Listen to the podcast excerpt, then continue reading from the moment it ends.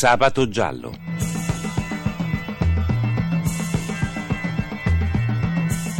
Casi irrisolti, misteri, delitti.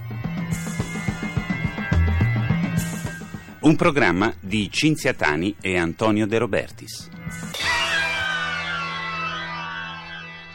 Buonanotte ai nostri ascoltatori, benvenuti a una nuova puntata di Sabato Giallo. Buonanotte a Fabio Cardinali che cura la parte tecnica del nostro programma. Vi ricordo che potete riascoltare e scaricare tutte le puntate di Sabato Giallo nel sito sabatogiallo.rai.it e potete scriverci a sabatogiallo.rai.it suggerendoci i casi di cui parlare. Questa sera riprenderemo un caso di cui abbiamo parlato tempo fa, nel quale però ci sono delle importanti novità. Nel luglio scorso era scomparsa una bancaria veneziana, Lucia Mann, Manca, il cui corpo era stato trovato poi sotto un ponte nel Vicentino. Recentemente è stato arrestato il marito Renzo De Cleva e ne parliamo nuovamente con Gianluca Versace, direttore editoriale del periodico Il Piave. Buonanotte Gianluca. Buonanotte Cinzia, a te e a tutti i radioascoltatori. Grazie. Allora, intanto vogliamo ricordare le circostanze della scomparsa di Lucia Manca? Innanzitutto concludevo proprio quella puntata che tu hai citato testé, quello della fine di Lucia Manca, finora è proprio un giallo irrisolto. Forse non è più così, eh? anche se la cautela è sempre l'obbligo in questi casi. Sì. Dal 31 gennaio in carcere accusato di aver ucciso la 52enne Lucia Manca c'è il marito Renzo De Cleva che ha 57 anni. I carabinieri di Mestre lo hanno prelevato da casa sua e portato in prigione. È stato rinchiuso a Santa Maria Maggiore a Venezia, notificandogli l'ordinanza di custodia cautelare per omicidio volontario aggravato da vincolo di parentela. Il GIP ha peraltro accolto la richiesta del PM Francesca Cruppi e questa è un po' la svolta, no? Eh, certo. Sette mesi dopo la scomparsa di Lucia e quattro mesi dopo il ritrovamento che tu hai prima menzionato dei Sì. suoi resti sotto un cavalcavia. E dunque, questa donna scompare una mattina, no? Esatto, scompare il 6 luglio 2001. Mentre doveva andare al lavoro. Esattamente, questa è la ricostruzione del delitto da parte degli inquirenti. Sono stato recentemente alla conferenza stampa dopo l'arresto e ti dico, prendono le mosse dagli ultimi istanti di vita di Lucia. Eh, che Lucia detto, che eh. esce dalla banca in cui lavorava, Preganziol, nella marca trevigiana, Sì. ore 17 Lucia rientra in casa a Marcon, con lei c'è il marito. Sì. Stacco di tempo, ore 22.10 De Cleva arriva all'appuntamento che aveva con Cristina. Cristina è, chiamiamola l'amante, lei si è molto arrabbiata di questa definizione anche qualche sera fa chi l'ha visto, però la chiamiamo così per comprensione, per Eh sì, certo. L'uomo è in ritardo. Allora, tra le 17 e le 21.30 Renzo De Cleva avrebbe soffocato, Sì, strozzato sì, Lucia. sì. Arriva da Cristina e le dice basta da adesso tenerti lontano dalla mia vita, da oggi deve cambiare tutto. La saluta e riparte. Alla 1.55 De Cleva transita da Rubano nel Padovano, lo aggancia alla cellula telefonica di questa zona, Mm. poi lo aggancia a Piovene Rocchette, infine a Cogollo del Cencio. Lì Mm. lui scarica il cadavere che era nascosto, occultato nel bagagliaio della sua lancia, lo occulta con fogliame non appartenente al luogo. Il 7 luglio De Cleva aspetta a casa che la banca Anton Veneta, dove lavorava la povera Lucia, gli telefoni per sapere cosa c'era Sì. e comincia la sua recita. Ma quindi lui l'aveva lasciata la, chiamiamola, amante? In realtà no, l'amante non sapeva dell'esistenza della moglie. Cinzia. Ah! E questo è il buco. Lui giustifica alcuni suoi comportamenti agli occhi dell'amante dicendo che da ora in poi sarebbe cambiato tutto. E col senno di poi eh, Cristina, l'amante, ora dice adesso certo, capisco adesso capisco. cose e molte menzogne di quest'uomo. Ma pensa. Quindi adesso quali sono le prove in mano agli inquirenti contro di lui? Abbiamo detto l- l- l- che è stata agganciata la- la- Le il suo cellu- telefonino. La cellula telefonica, esatto. guarda, Sì. la cellula telefonica mi spiegano è una prova molto pesante. Eh, certo. soverchiante nei suoi confronti, Sì. ma c'è dell'altro,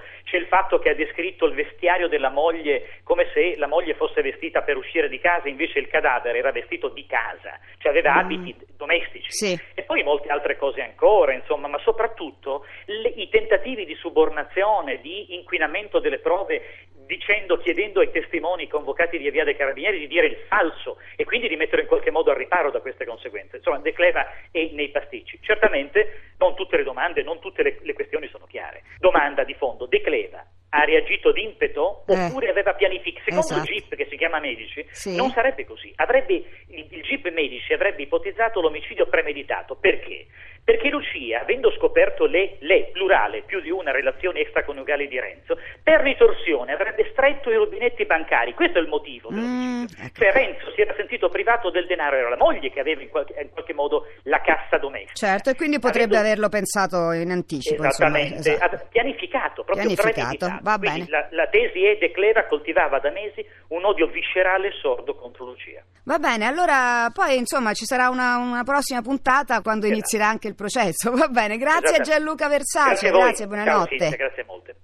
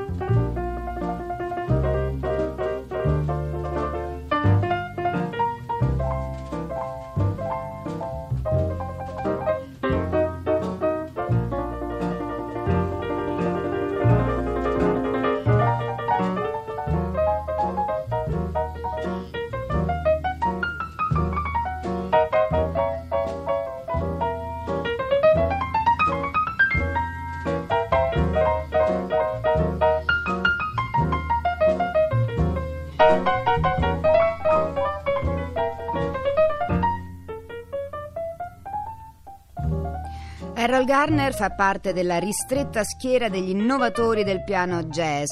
Puro talento e non sapeva leggere il pentagramma. Pensate, nel suo stile riconoscibile fra mille ci ha fatto ascoltare un classico di Kurt Weill, September Song.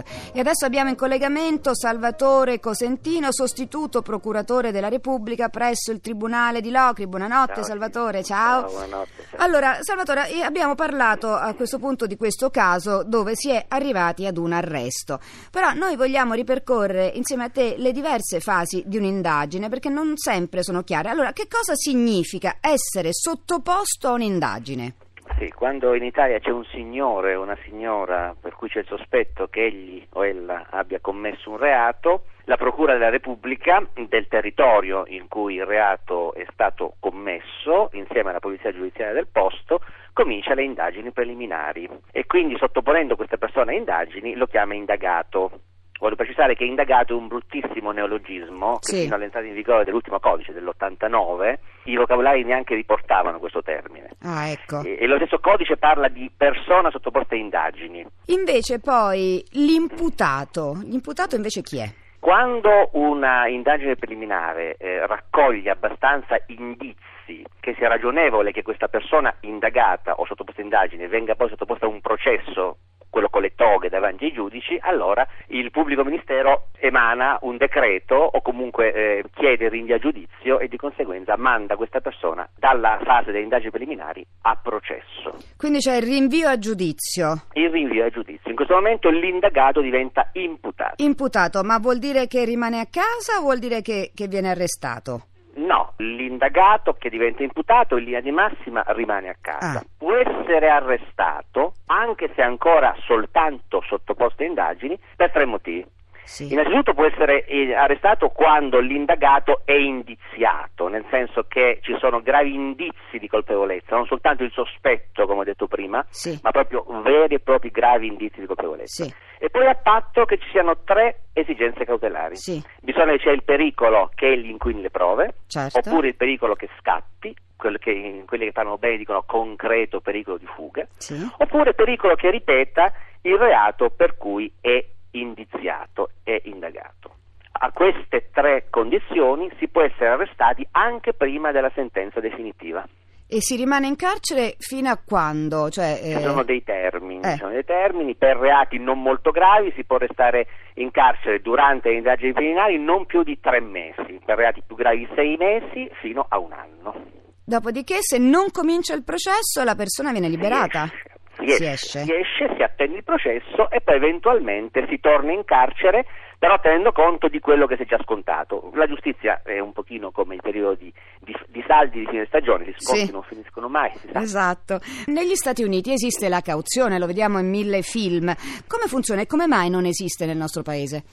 Ma eh, diciamo che in America c'è una cauzione in attesa del processo, per cui pagando tanti soldi, si parla di 50, Sì. 100 mila Sì. dollari, la persona può uscire in attesa poi della sentenza definitiva. Il caso del Sonny Liston, il caso di Polanski anche, no? Polanski Ah, è stato certo, in Svizzera, certo. ma a seguito di un mandato di cattura internazionale, internazionale spiccato dalla giustizia degli Stati Uniti. Certo. In Italia, io ho questa chicca però Cinzia, c'è una cauzione di buona condotta.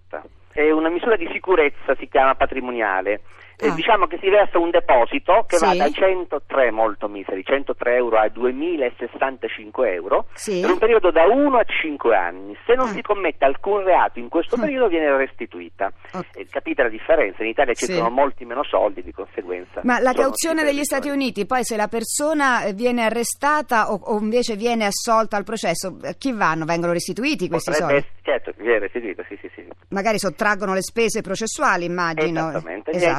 Detratta da quelle che sono state. Ma insomma è inter- interessante questa cosa. Cauzione USA e cauzione, e, e cauzione Italia C'è una grande sono delle differenza. car- sono delle cattive tornasole nel campo della giustizia di due mentalità completamente diverse. Perché la Completamente giustizia è in effetti l'espressione di quella che è la mentalità di una civiltà. Benissimo, noi ringraziamo il magistrato Salvatore Cosentino e Grazie ci voi. sentiamo in una prossima puntata. Grazie. Eh,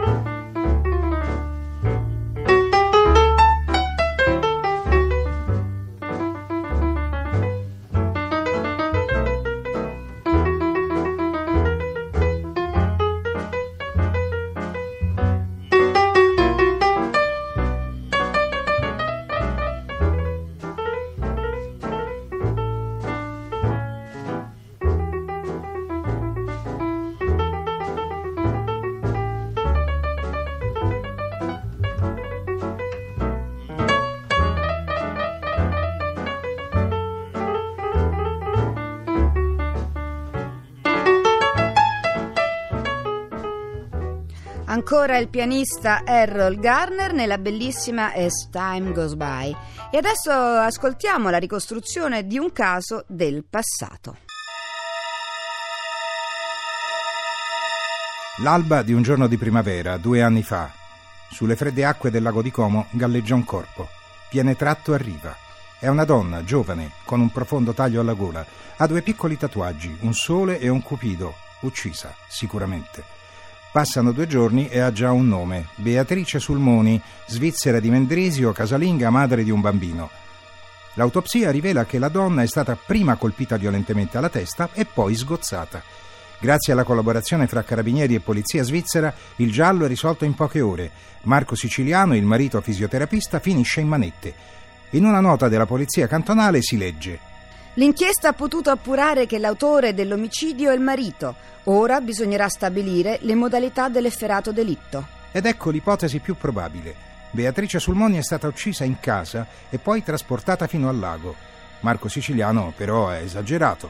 Dopo la denuncia di scomparsa della moglie ha inviato degli sms ai parenti dal cellulare di lei. Me ne vado, parto. Vi prego, non cercatemi più. Al momento dell'arresto ha ancora in tasca il cellulare. Finisce qui questa puntata, ringrazio Fabio Cardinali che ha curato la parte tecnica del nostro programma, vi ricordo che potete scaricare e ascoltare le puntate dal sito sabatogiallo.rai.it. Appuntamento a sabato prossimo, buonanotte da Cinzia Tani. Abbiamo trasmesso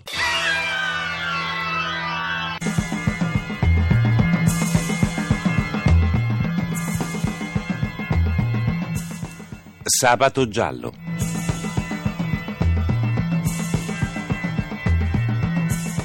Casi irrisolti, misteri, delitti. Un programma di Cinzia Tani e Antonio De Robertis.